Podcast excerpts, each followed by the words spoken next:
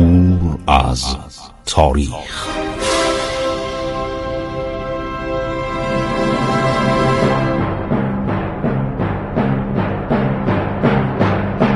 کاری از گروه جوان و اندیشه رادیو جوان.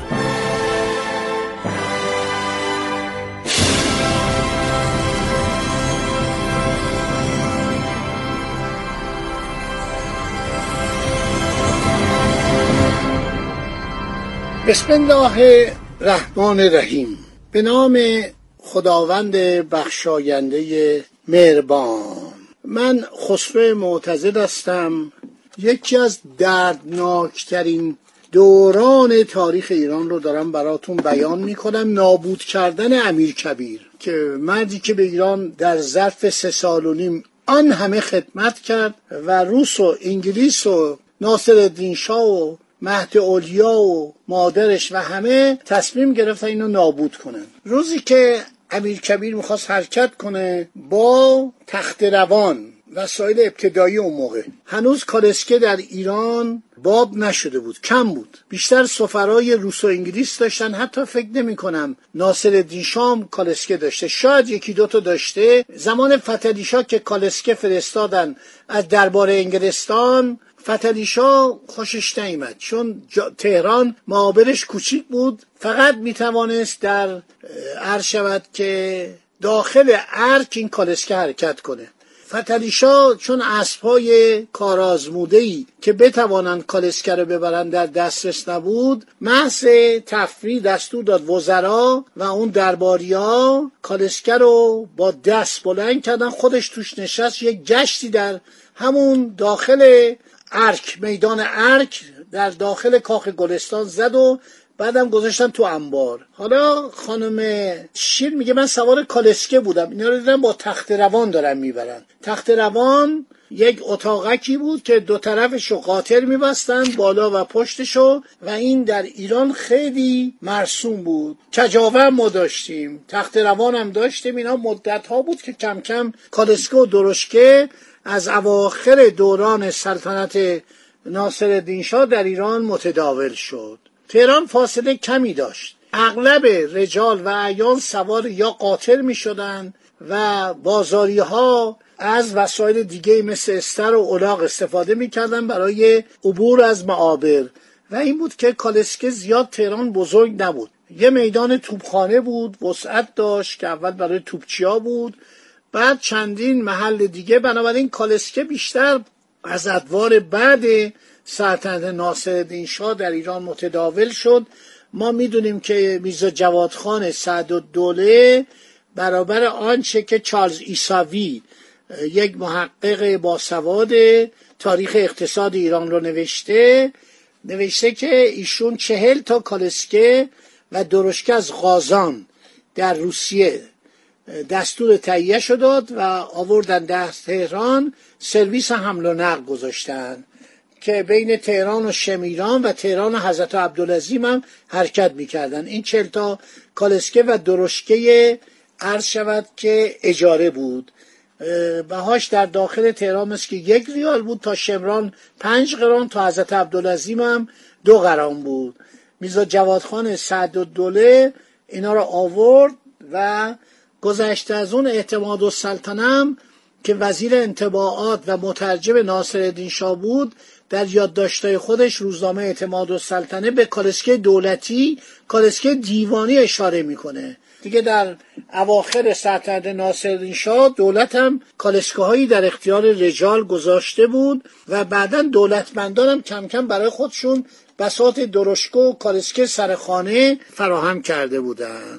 خب موقعی که اینا میخوان برن، مهدعلیا میاد دخترشو میبوسه، خب مادر بوده دیگه. بعد میاد امیرکبیر رو ببوسه. امیرکبیر تند زبان بود، یک کلمه بر زبان میراند و چون میدانست تمام آفتها و دشمنیها از طرف مهدعلیاست، روبوسی نمی کنم، که مهدعلیا گریه میکنه و خیلی بهش بر میخوره و عزمش جزم میشه که اینو از بین ببره. چرا؟ برای اینکه میدانست پسرش متلونه. دیدید چه نامه‌هایی به امیرکبیر مینوشت، بنابراین تصمیم میگیره که اینو بکشنش، از بین ببرنش.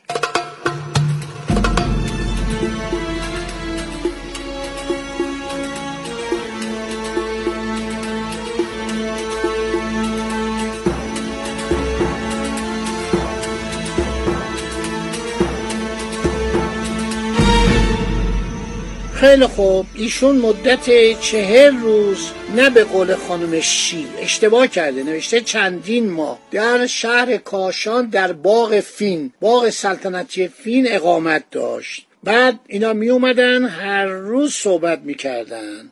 مهدعلیا بوده، میزاخان نوری بوده، پسر دایی‌های شاه بودن، حاجدی خان فراشباشی پدر محمد حسن خان اعتماد السلطنه حاجب الدوله بود که امیرکبیر به این خیلی خدمت کرده بود. این مدتی از ایران رفته بود، یعنی مغضوب محمد شاه واقع شده بود.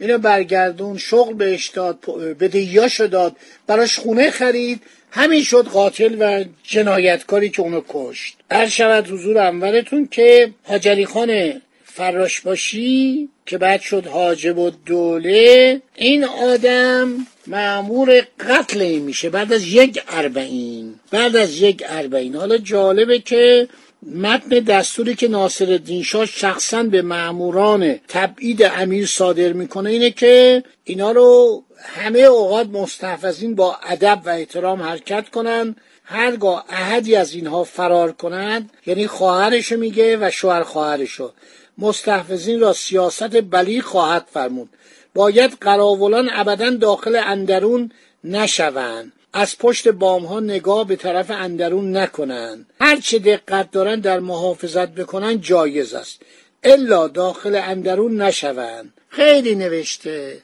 مجددا التزام از نوکرها بگیرند که در راه هستند و اتفاق می‌روند، مثل نوکر متوقف کاشان حرکت می‌کنند. اسباب اسلحه نباید احدی از نوکرها در بین راه و توقف کاشان در دست داشته باشند. آنچه اسلحه دارند کلاً باز کنند. آنچه اسب سواری مدد داشته باشند باید در نمد یدک مهتر باشند. نه خودشان نه نوکرهاشان سوار نشوند. خب این رعایت خواهرشو کرده و در هر صورت گفته میرزا تقیخان هر دکتری هم میخواد، پزشکی هم میخواد در اختیارش بذارن. هشتم صفر هزار و دویست و شصت و هشت به کاشان فرود آمدن، در قصر باشکوه فین منزل کردند. سربازان نیز در پاسدارخانه باغ جا گرفتند. این قصری بود که در زمان صفویه به روی خرابه‌های آثار مغولی بنا شده بود.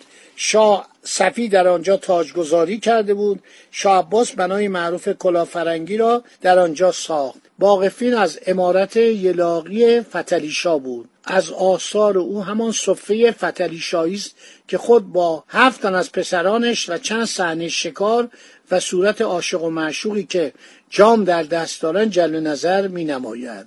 در زیر صفه حوض کاشی فیروزه رنگی است که آب چشمه سلیمانی در آن جریان دارد. خب همش در تهران نگران بودن مهدعلیا و میرزا آقاخان که امیرکبیر رو برگردونه.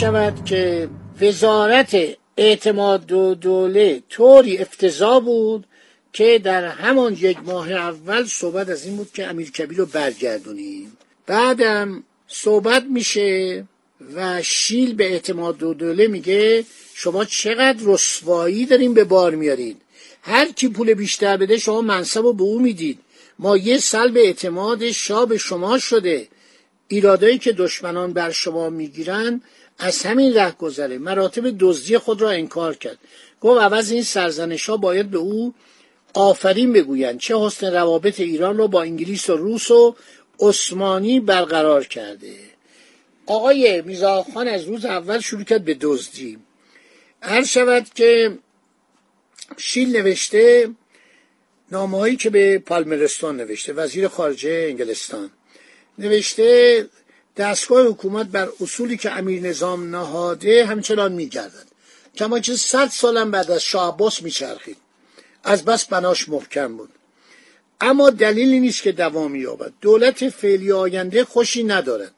صدراعظم در دولت میرزا تقیخان مقام دوم را داشت، ولی حالا که به صدارت رسیده میزاخان ثابت شده که کفالت احراز مقام اول دولت را ندارد. این مسئولیت از عهده او ساقط نیست. بعد مرتب عرض شود که از بی‌لیاقتی اعتماد الدوله میگه. میگه وضع مملکت طوریه که شاه ممکنه دوباره امیرکبیر رو برگردونه، چون این میزاخان خیلی آدم بیسوادیه، خودش هم نامه نوشته به مصلحت‌گزار پترزبورگ امکان داره امیر تا به حال بر سر شغلش و منصبش برگشته باشه. خب عرض شود که وضع ایران خیلی افتضاح است. مشیرالدوله میرزا جعفرخان مأمور ایران در کمیسیون مرزی ایران و عثمانی گزارش میده پس از عزل میرزا تقیخان نمایندگان انگلیس و روس و عثمانی روش تعدی‌آمیزی پیش گرفته، حتی اراده دارند تکلیف کنند دولت ایران بیدق ایران را از خرمشهر بردارد. توجه میکنید؟ بعد نوشته که جواب نوشته میزاخان، نوشته نخیر شما فکر نکنید که امیرکبیر این ایستادگیری میکرد. نوشته اعلیحضرت قدر قدرت هم این کارو میکنن. غرور شخصی و رفتار ناپسندیده میرزا تقیخان که اکابر و اساقر این مملکت از او در وحشت بودن باعث ناراحتی بود. الان چه وهن و سستی برای این دولت حاصل می شود. پس از عزل ایشان هم مملکت کارها داره منظمتر میشه. امر دولت از این مهملات و مزخرفاتی که زمانداران میگفتن. صدراعظمی که مأمور دولت ایران او را علنی نالایق بشمارد و سرکوفت میرزا تقیخان را به او بزند و وزیر مختار اجنبی حامی او توی چشمش وی را دزد و رسوا بخواند، معلوم از چه ارزش و منزلتی داره. خب کم کم فکر میکنن که باید امیرکبیر از بین بره. اگر امیرکبیر از بین بره وضع خوب میشه. کسانی که علیه امیرکبیر بودن مهدعلیا بوده، میزاخان نوری بوده، پسر دایی شاه شیرخان عینالملک ایلخان طایفه قاجار بوده، سردار محمدحسن خان ایروانی داماد محمد شاه بوده. همش میترسیدن که ممکنه اینو برگردونن، ممکنه این برگرده. این هم در اونجا بوده. بیچاره ملکزاده عزت الدوله برای اینکه اینو مسموم نکنن سعی میکرد غذای پختنی نخوره. تخم مرغو در حضور خود امیرکبیر و خود ملکزاده آبپز میکردن و میخوردن. غذایی نبود که ملکزاده مواظبش نباشه. بالاخره میشینن صحبت میکنن، همه میشینن صحبت میکنن. فرمان شاه بر اعدام امیر صادر میشه. چاکر آستان ملائک پاسبان فدوی خاص دولت ابدمدت حاجدی خان پیش خدمت خاصه فراشباشی دربار سپر اقتدار مأمور است که به فین کاشان رفته میرزا تقیخان فراهانی را راحت نماید، یعنی بکشد. در انجام این مأموریت بین الاقران مفتخر و به مراهم خسروانی مستظهر باشد. مستظهر میم سین ته زین عرض شود که هره، یعنی امیدوار باشه، پشتیبان بدونه که پشتیبان داره باشه. باقیش که انشالله تمومش کنیم قتل امیرکبیر رو. خدا نگهدار شما تا برنامه آینده.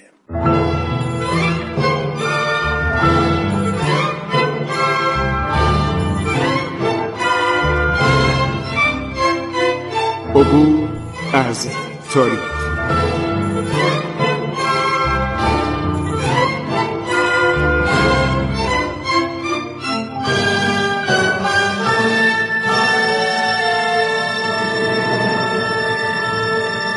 ایران با شکوه دو هزار و هشتصد سال تاریخ.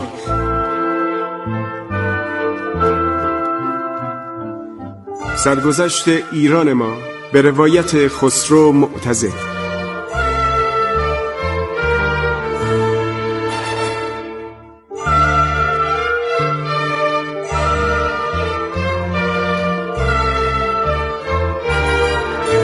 عبور از تاریخ با رادیو جوان.